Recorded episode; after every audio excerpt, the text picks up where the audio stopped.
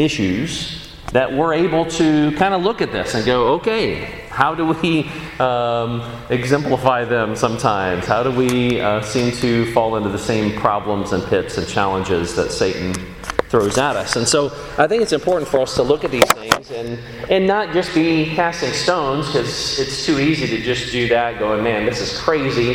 How would you ever do that? But to be introspective, to look at ourselves and go, okay, um, these problems aren't new and they're not going away. And how do we deal with them when they arise in our lives, our church, our family, our work? And so let's look at the whole chapter here. I've asked uh, Mike Shepard to read the entire chapter. It's just 13 verses, and I would entitle this maybe uh, Flee Immorality, or someone else term this Remove the Splinter.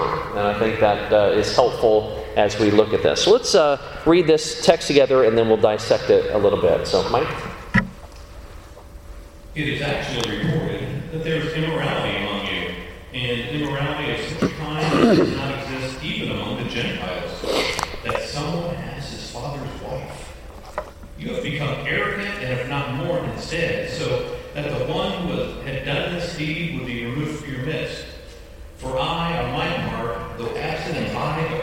in spirit, have already judged him who was so committed this sin, as though I were present. In the name of our Lord Jesus, when you are assembled, and I with you in spirit, with the power of our Lord Jesus, I have decided to deliver such a one to Satan for the destruction of his flesh, so that his spirit may be saved in the day of the Lord Jesus. Your boasting is not good. Do you not know that a little leaven leavens the whole lump of dough? Clean out the old leaven so that you may be a new one, just as you are in fact unleavened. For Christ, our Passover, also has been sacrificed. Therefore, let us celebrate the feast, not with old leaven, nor with the leaven of malice and wickedness, but with the unleavened bread of sincerity and truth. I wrote you in my letter not to associate with immoral people. Now, I did not mean all. I, I did not at all mean with the immoral people of this world, or with the, with the covetous and swindlers, or with idolaters, for then you would have to go out of the world. But actually, I wrote to you not to associate with any so-called brother if he is an immoral person, or covetous, or an idolater, or a reviler, or a drunkard, or a swindler. Not even to eat with such a one. For what have I to do with judging outsiders? Do you not judge those who are within the church? But those who are outside, God judges. Remove the wicked man from among yourselves. All right.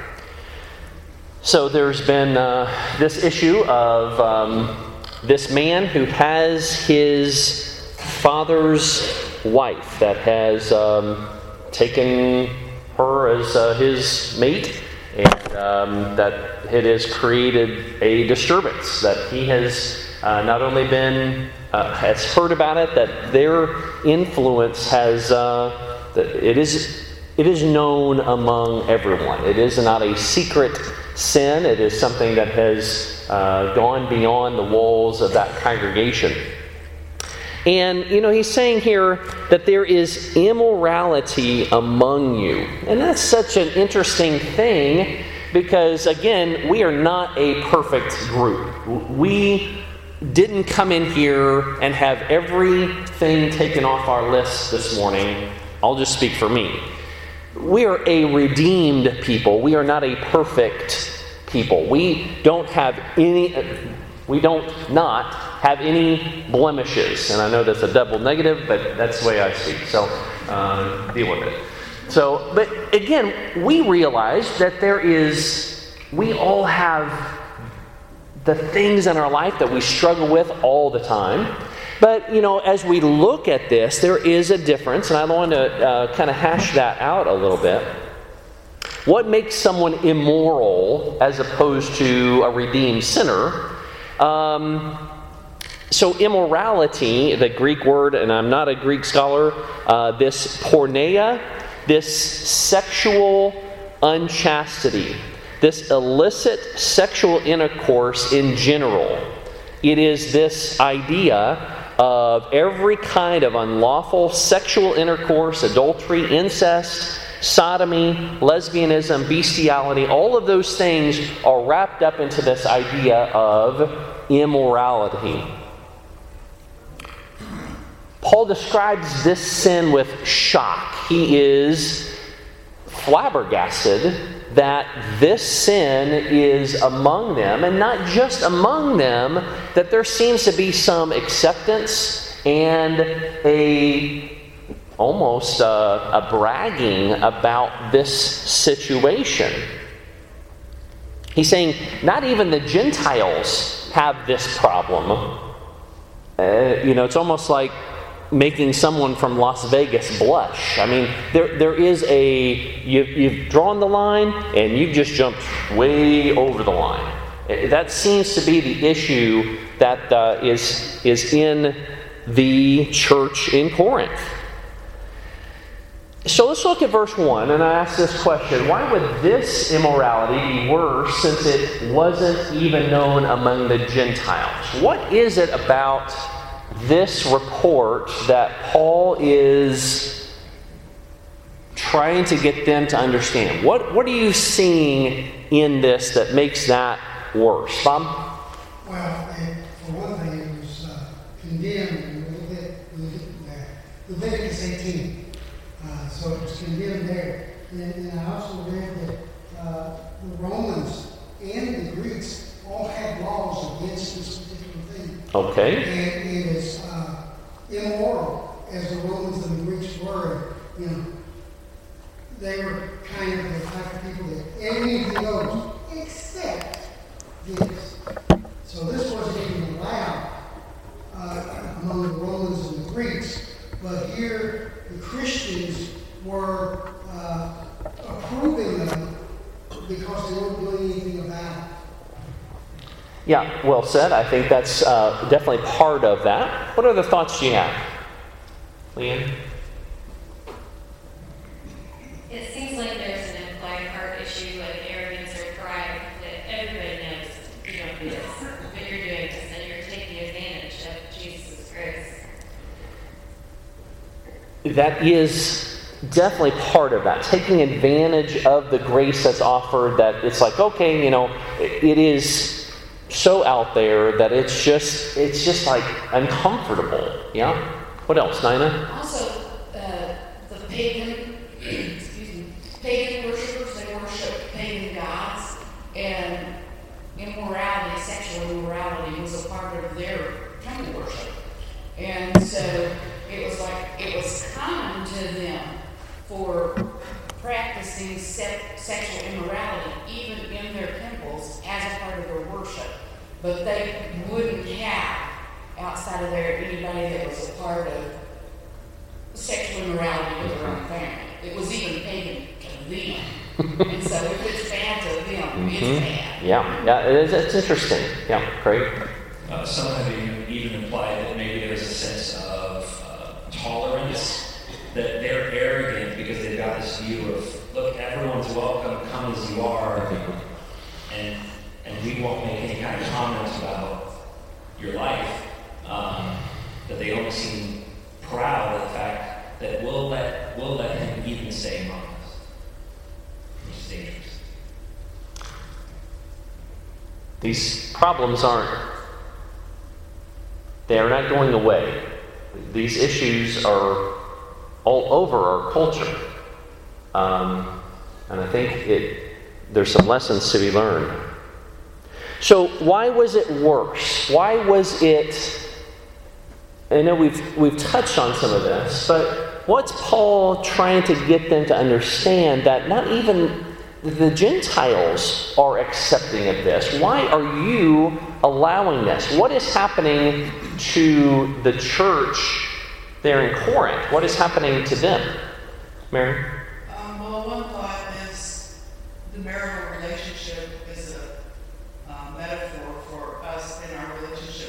the Christ. So by him violating his parents' sexual purity, um, you know, it's deeper ramifications for how the church is bride of Christ, and we're to be loyal to him. Yeah, I think that's a major component of that.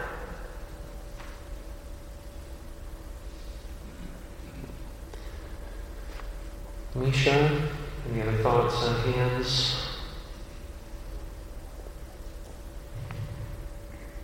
The church is supposed to be a light to the world, so if the world even thinks it's bad, how are they gonna have an influence on the world?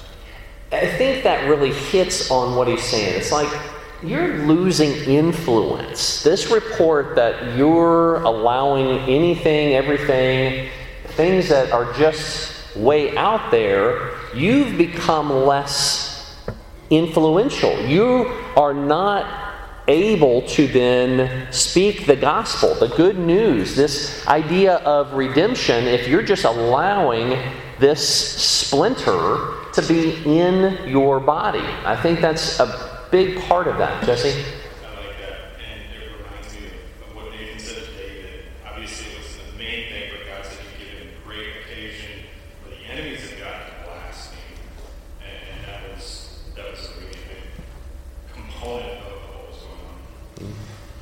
Yeah, I think so. Uh, just that loss of credibility, there, um, there's no power in Jesus' blood if you're just continuing to sit in the mire. Yeah, Luke. Paul says in 1 Corinthians that we are the temple. And in the context, he's talking about how we use that, actually, which, which is totally what's happening here. It's like, well, what is the temple? The temple imagery is supposed to be that it's a sacred space. Of course, we are the temple, so we're supposed to be a sacred space in a certain sense. And yet, it seems being violated. And Bob's totally right. I read a books on how the Romans and the Greeks thought about a situation like this. And incest was illegal, and adultery was illegal. The rest is illegal. There's a bunch of exceptions usually for the men, but in the case of the women, it would be much more strict. But in this case, they would have said even the adultery was bad. He, he actually crossed that line with two lines here. And they even distinguished between intermarital incest and incest where they actually get married. And probably, most seem to think he's probably not married. Because even in Roman law, but the worst one. So they consider that they had a harsher penalty. Yeah, it, it's not a good situation. Um, and again, it just makes them look hypocritical. Uh, they are lowering their standard of holiness. Uh, and again, we can look over and over again about trying to maintain that to show God working in us. Um, uh, who got Emery?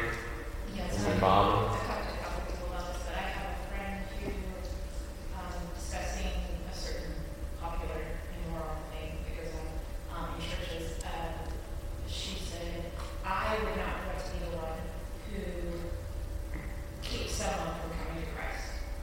And that was a powerful statement, but it's, it's leaving something out, and I think if we can work through this, because this is what some people are gonna say to us, you are keeping people from coming to Christ. It is a barrier, and I think uh, we need to just analyze our own lives and our attitudes um, as well. I think that's important. So much of what we read in the scriptures involves self-discipline. And if we don't self-discipline, then it's up to the church to invoke discipline. And of course, you know, later on here it says uh, that that this is going to affect the whole body. If you continue to allow it, it's known, this is nothing, you know, and people being what they are, if you look back at the problems, you know, that we see all the way back in the Old Testament times, we haven't all changed really all that much. Mhm. You know, they, it's what it is. And so, you know, if, if they're looking at, I don't think we got anybody here named Frank, if they're looking at Frank and saying, hey, if you allow this, you know, why can't I defraud my brother? You know, uh, that's certainly not as bad as him living with his mom, you know, Mhm. whatever. And so, where is the bar? You know, God has a high bar. This is a pretty low bar.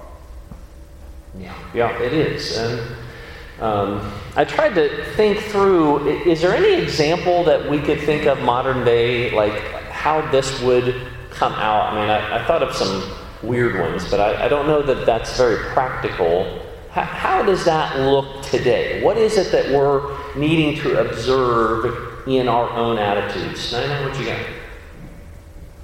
When I was a little girl in the Appalachian Mountains, I saw this play out in our community. Okay. And it was, we lived in, you could only get in one way and out one way across the swinging bridge. So We hmm. were literally a community, which is what the church is supposed to be, a hmm. community. There was everything in that community. We had people who fornicated, we had drunks, we had, but we had a man that lived with his daughter. Hmm. and you talk about ostracized. That was the ultimate no. You don't deal with your daughter. Mm-hmm. You don't defile your children. You don't, and eventually they got put out of the community mm-hmm. because the community couldn't live with them living like that. And yet all of the other things around wasn't, you know, it wasn't, we had our town drunks, nobody did not live in the community. So, but that was the ultimate thing. Mm-hmm. And he was a horrible man, you know. Mm-hmm. But they, they put him out of the community. And so I think that's, to me, that was always a living example of this. It's like I saw this happen in a worldly community, how could it not happen in a spiritual community? And, and I, I keep thinking, how does that play out in our lives? And it's like, it probably is going to be around leadership, power, money. It's someone who has influence in the community, and yet they're doing things that aren't correct, that we prop them up because of external factors in their life and not looking at the heart, not looking at them like Jesus looks at them. Uh, the church was divided in things they were supposed to be unified, and now they're unified in things that they should be dividing. And it's so interesting that they're having the same problem in reverse of the Lord's Supper and other issues of combining and dividing the group, but it seemed like they were all in on this guy when they're having problems figuring out these lines. And again, it just plays to the immaturity um, that the group has, and I think that's uh, something we need to be careful of. Suffering from dulling of our senses and of right and wrong. We talked about heart condition, truly Yeah. that's the case. But we talked about exposure, infection. It starts little by little by little. And we talked about boasting, you know, we're accepting our brother. But we're supposed to love our brother also. And when we see something that needs to be addressed, are we should truly love or are we showing tolerance in something that we shouldn't? And I think that's, to me, that is something that I need to be careful of. That constant exposure to sin and that doling of my own right and wrong. Because Paul's saying, you guys are puffed up about this. You haven't even figured out that this is wrong, let alone trying to get it out of there. I mean, it is just like a splinter. You've got to dig that thing out because it will affect you. Man, you get a little wood splinter or even a little metal shard. I get that sometimes when I'm dealing with screws and a little tiny metal. Oh man, I can't do anything. It just is like, oh wow, it just sets you off. And the only thing to do is go down in there and dig that thing out until it is out. And the sore left by my digging is much better. It's going to heal a lot faster after I've gotten that out. But it affects my entire body when we have just tolerance for sin. Um, As Anne Marie uh, talked about, Trinity, uh, thinks that, okay, if you allow that, you let then more people come to Christ, you know, be more tolerant. Well, the tolerant he talks about is uh, 11. And it- it's going to mess things up. But not only will it adversely impact the congregation, verse 5, you're not going to save that guy. If you tolerate it, you're not going to help him whatsoever.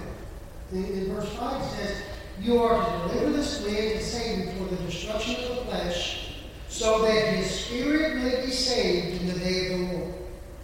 There's hope for him yet, but you can't tolerate what he's doing. Yeah, I think that's an important factor too. Uh, there is no too far gone. There's, there's no one that has done, oh, I've just done too many bad things in my life. There is none of that. There is always hope. There is always redemption for those sins. But there needs to be a repentant heart. There needs to be uh, a changing of those things. Kaylin? Jesus does invite all of us to come as we are, but he invites none of us to stay as we are. And I think if we can realize the radical change, the, the transformation that needs to happen in ourselves, then we can we can walk alongside someone and help them come to realize the radical transformation, conforming their lives to the Lord Jesus Christ.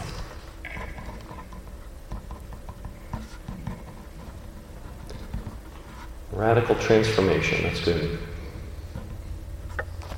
Let me read a quote here. Uh, it's like four or five sentences, so I know it's long. Uh, Paul Butler wrote this. He said, Their pride undoubtedly centered in their concept of sophistication or broad mindedness. The elder and leaders of the different factions may have rationalized what our brother does in private life is entirely his affair. Our obligation is to continue to love him. We dare not be judgmental toward these people.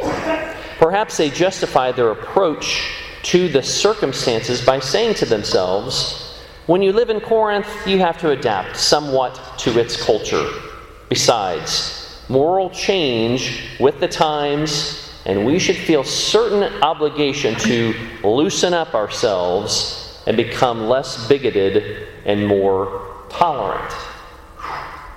That's, um, that's an indictment.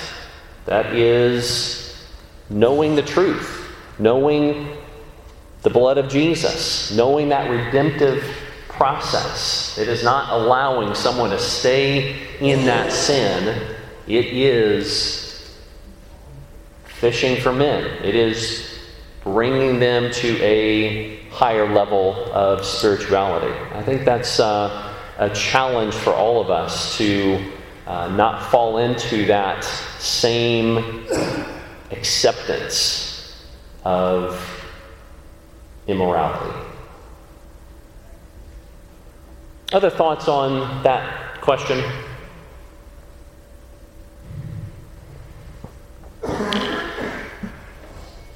Let's move on. Um,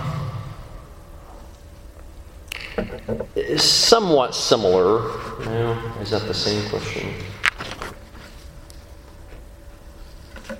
Uh, let me just ask it and see if any thoughts come to mind. Why might the Corinthians have become proud over this situation? Uh, we might have touched on that, maybe just slightly different. Um, why? What was their arrogance about this? Matt Matt Henry uh, makes the point that perhaps this man was a leader in the community, and they were pleased to have him in their congregation because that elevated uh, their status, as it were. Um, Also, uh, there was one other thought that he had, and I, I just want to just put this out there for conversation, I suppose. Um, Matthew Henry also says that they may have been proud to have had this kind of sin in their congregation so that they could, um, rule over him or make, or trample upon him because he had done wrong. They were aware that it was wrong, and it's, um, but they liked having him so that they could feel that they were being graceful, like they come out. Hmm. Yeah, that's interesting. And I, I found it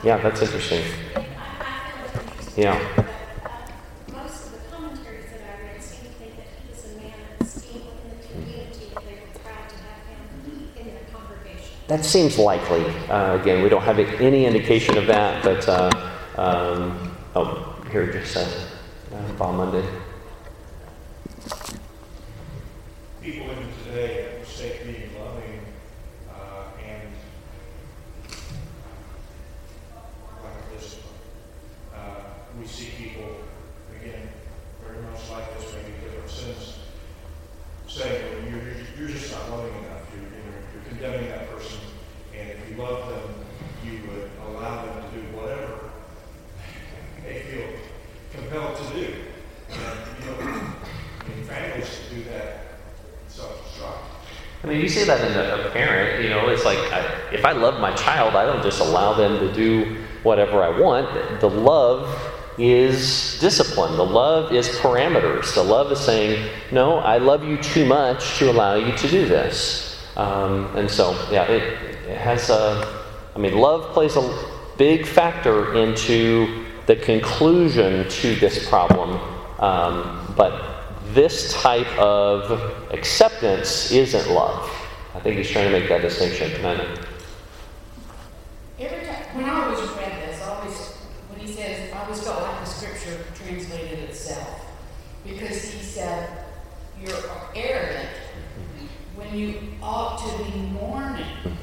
So they were tolerating this, and so I think that's a lesson for us, for, for tolerating anything, and we're not grieving enough over sin. Sin is destructive. It's going to send you to hell, whether you like that or not. It is. And so that should grieve us when we see our brothers and sisters living in sin. We should be mourning and crying over that, not accepting it and patting on the back and loving them. You know, that's not the true love of God. Yeah. Yeah, that reaction should have been mournful discipline. It is uh, definitely part of that. So, Jen. Uh, Night was reminding me of when Jesus left over Jerusalem, that he wished so much he could have saved all of them, and that's the connection to really feeling grieving. Yeah, that compassion, that just longing for turning back to uh, God. God that's, uh, I love Jesus' compassion in that. Uh, it's not a scorning "Ah," all the time, it is a desire for reconciliation. You know, I think that's part of that. Um, all right, let's look at third question here. Um, give some examples of this idea of a little leaven leavens the whole lump of dough. Bob mentioned it. You know, again, that splinter analogy doesn't even go quite as far. He's saying it's not just going to affect your finger; it's going to start spreading. It's almost like it's multiplying splinters all throughout you. It is. It is going to be all consuming. How? What is your mind? How do you interpret? this idea in verses 6 through 8 of, uh, you know, this boasting isn't good. Your arrogance is not good. This is going to continue. Jesse? The first thing that came to my mind is, is uh, toxicity at work. Mm. I- I've seen it take hold and it just spreads, and before you know it, the, the, the people that you're working with, or the department, or whatever, splinters, people leave, and so, uh, I mean, even the world should be able to recognize in a group like that, when something enters in and it just really kind of permeates over. Yeah. I'm self employed, so I don't uh, have that problem. But uh, if I do, let me know. So, yeah, yeah, that's uh, going to be interesting. But yes, I mean, you know, you've seen that. You, you've experienced a group that is just dysfunctional. I mean, hey, we all have a little bit of dysfunction. I mean, you've you went home for Christmas. I know. Um, there's always some dysfunction. We all have a little bit of dysfunction, but it is more than that. It is just permeating. It is it is developing an infection that rolls into itself. So, Katrina. So part of being gluten free has made me appreciate the little leaven. Okay. It takes, I, I can't walk into Panera without it. Okay. Uh, just the flour in the air. So I understand a little. Um, and thinking about like Old Testament with the Passover, they took the leaven out of their house. Yes. It wasn't even like a different room, it was like completely out. So a little makes a big difference. And I think one of the things that we can think about in today is um, we may not deal necessarily with incense as often, but we deal with lust all the time. How can we not walk our Lord and then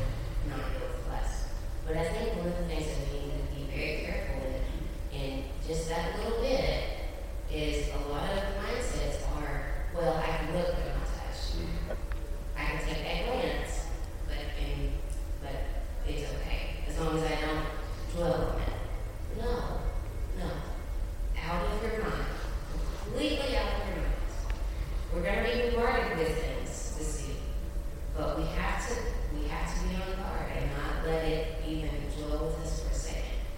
And I think that's one place that we really need to be careful of letting this stuff get in. Well, you hit it. That is, um, that's big. Especially men, you, you can't have that in your life. You, you can't be looking at pornography and think that everything's okay. It, it is prevalent, it is abhorrent, it is everywhere. And we've got to fight against that. We got to be careful. And I think um, that complete removal is what is necessary. Sarah. Absolutely. Um, and I also think it's interesting that as you go further down in the chapter, he mentions some things that are not as immediately visible as sexual immorality, but that are just as sneaky as the little leaven. Um, greed, especially, is especially in this culture, is very sneaky and just as um, influential. Mm-hmm. Um, idolatry, slander, ooh, uh. Yeah, I think so. Lisa. So a while ago, my homeopathic chiropractor was detecting a lot of inflammation in my arms and in my body, and he immediately said, "Do you drink diet soda?" Hmm. And I said, "Oh yeah, after diet Pepsi, sure." Why? He goes, "That's poison in your body, and it's causing this. It can be really contributing to this." And I said, "He goes, you might want to consider cutting it down." And I go, "You mean cutting them down?" and he said, "Well, sure. Only drink as much poison as you want to." Yeah, uh, yeah, we see that in our physical bodies. Um, how much more in the spiritual body do we understand that? That it is a poison. It is going to affect others, and and that's the challenge. Uh, is making sure that what I hold sacred isn't affecting other people. Uh, how am I influencing? Am I influencing positively or negatively? Craig. And what he already talked about in the previous chapters was sometimes the leaven is wisdom of the world that sounds good, but it's not actually based on God's wisdom. And so this is so easy. We hop on social media and we see that spiritual meme, that scriptural meme. And it's a phrase or a term or something that actually isn't found in Scripture, but if we say it often enough, it starts to spread, and we haven't even realized that it's, it's not actually found in, in, in Scripture. Yeah, good. Paul tells us that we are to crucify uh, the flesh. You know, put away those things. And, over and over again, you get away from it. This situation, you have a very sin that tops all of this other list, you might say. And they're tolerated. So what does the rest of the congregation think? Well, if that's okay, why do I have to work so hard against this thing? I'll just get into it, and they'll accept me just the way they are then. So it, it very dangerous. Yeah, it is. It, it's pervasive. Yeah. And I don't want to miss the fact that he said that Christ is our Passover lamb and has been sacrificed. So there's our pure, clean, perfect lamb that has been sacrificed for us. He doesn't want us bringing all of our dirty stuff to offer up to him.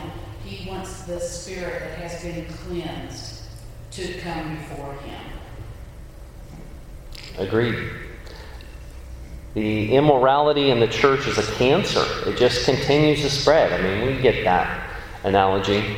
Um, Paul talks to the Ephesians uh, in Ephesians chapter 5. He says, verse 3 But immorality or any impurity or greed must not even be named among you, as is proper among the saints. And then in verse 11, Do not participate in the unfruitful deeds of darkness, but instead even expose them. For it is disgraceful even to speak of the things which are done by them in secret. So the Corinthians weren't the only ones dealing with this type of immorality and that developing within the body of Christ and, and letting that cancer grow and, and change the church. I think that's a, a warning for us as well. Any other thoughts on that question? So let's move on to um, this last question. Why might it be less acceptable? I don't know if I worded this right. So, why might it be less acceptable to associate with the immoral of the church than the immoral of the world? Because he's saying in verse 10, I didn't say go out of the world. I didn't say create a monastery and all of you guys that are perfect just go and hang out together and don't ever allow any sin, don't interact with anybody who has ever done anything wrong. That's not what he's saying. He's saying, I didn't mean that.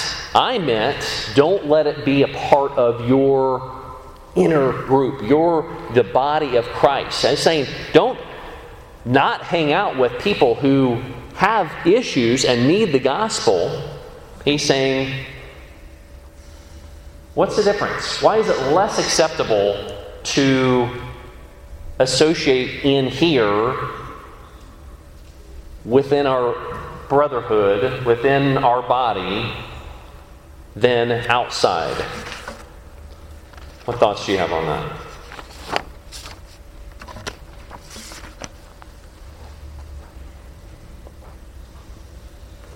Leanne and Rissa. I think it's about what you do with the truth. If you know the truth and you choose to reject it and go your own way, that's different than if you don't know the truth. It's how you're handling the Word of God. Okay, it's how you're handling that. Yep, that's part of that. Rissa? And I think it goes back to influence. You've got this person that says they're a Christian and they're part of this church, and yet people see, people outside of the church see the immorality, and so the influence is just gone. If, if we're working with someone that's outside the church that's in a sinful situation, we're trying to bring them to the light. So it's, it's a whole different scenario. It, it's a it's a delicate balance. Um, I'll come back in just a second. Um, of our influence, our influence has to be able to permeate into the situation that we're in. We got to be careful not to allow the the influences to go the other way on us or to callous us. Um, so there is a, a delicate balance that I think we need to be really careful of understanding. Oh, I'm just going to go chum out with uh, the guys at the bar, and you know, just allow that to um, not be a big deal because I. But you can't live a dual life. You've got to be able to let that influence come through your interactions and not necessarily the other way around. Caitlin. Wherever we are, we are image bearers of Christ. Yes. And the name of Christ is at stake. Yeah. It is a huge responsibility to Yeah. bear the name of Christ. Um, and not only that, we take away his power and his his draw if we are not holy like he is holy and and um, making that a beautiful and desirable thing. Yeah. We are ambassadors of Christ. We represent Christ. Christ lives in my heart. How does that not come out? It should come out, I'll just tell you. In your influence with others, they should be seeing that ambassadorship. Uh, another 6, verse 14, about do not be unequally yoked together with unbelievers. Um, some people will take that to mean people of the world. Some people will say that stealing sin in the congregation. But to go with some of the points that have already been made, it's counterproductive to say that I'm trying to live a Christian walk and yet I'm going to yoke myself with somebody who is living an openly immoral lifestyle. Salt and light, right? That's what Matthew talks about, becoming salt and light. You know, Matthew chapter 5, you, you are the salt of the earth, but if the salt has become tasteless, how can it be made salty again? It is no longer good for anything except to be thrown out and trampled underfoot by men. You are the light of the world. A city set on a hill cannot be hidden, nor does any light light a lamp and put it under a basket, but on a lampstand. And it gives light to all who are in the house. Let your light shine before men in such a way that they may see your good works and glorify the Father who is in heaven. Salt and light. You know, we have those little images on our refrigerator, the kids, to help them see that they are ambassadors. We are ambassadors. We are influencing the world. We have to be shining Jesus to people when we're out and about. Everywhere. I think that's important. Jesse and then uh, Mary.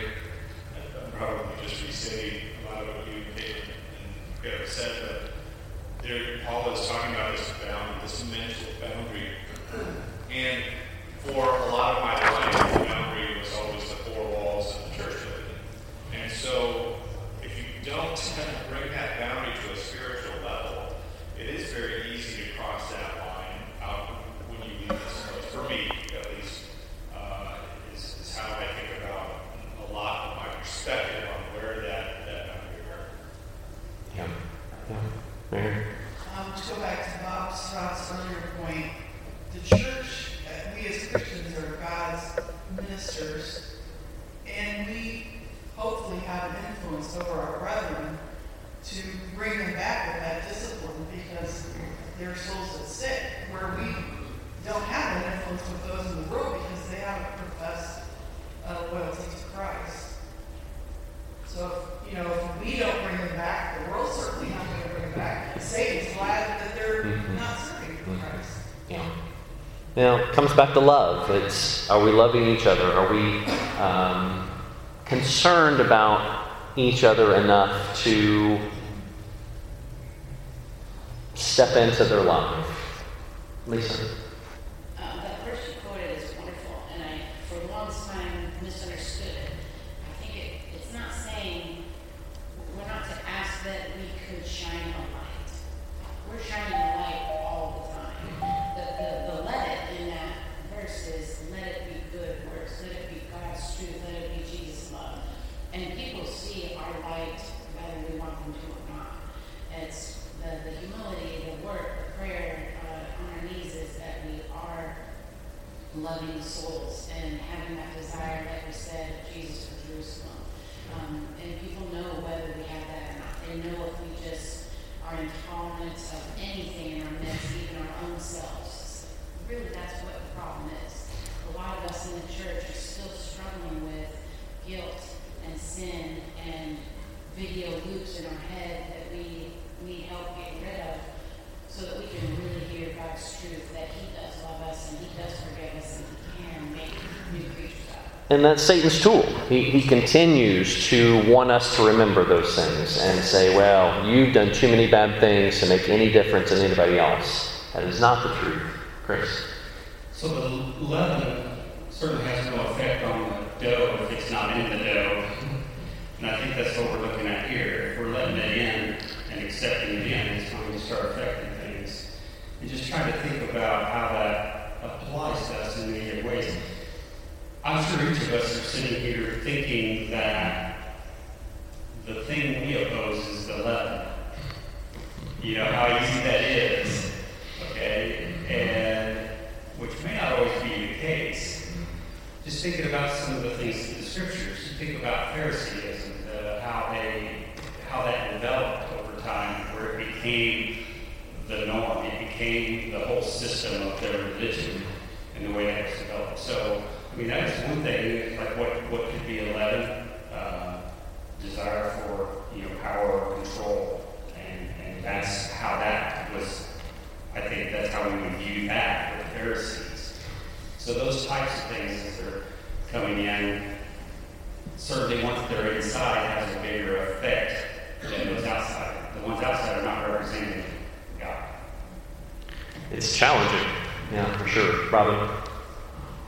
So, the, to address this question, I think why might it be less acceptable to associate? So we're thinking about our associations, and I, I think that is the reason for associating with someone else. Are you associating with them in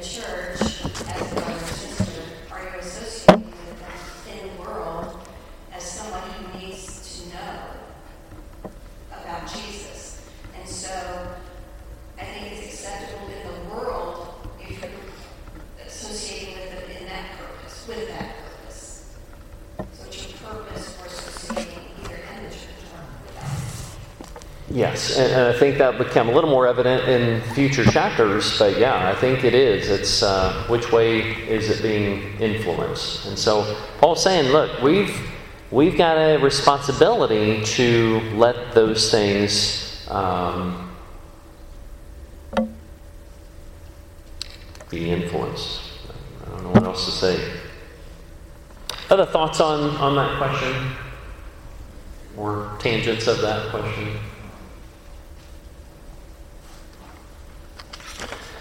Well, in conclusion, Paul was harsh with the Corinthian church for its arrogance and apathy. He was, I'm sorry, he was as harsh with this as he was with the perverted immorality of the sinning man. And so, again, their acceptance of this was just as bad as their accepting of that. For the church to do nothing about persistent immorality is as sinful as to do the immoral act themselves. There's still an issue with allowing these things, saying, I give my stamp of approval for this, by not standing up and saying, here's the truth of this matter. I think that's a challenge for us. I think there's a lot of things to chew on here. But I'll just challenge you to be salt and light. Let your ambassadorship of Jesus be prevalent in your life. Thank you, guys. We'll pick up on chapter 6 on Wednesday.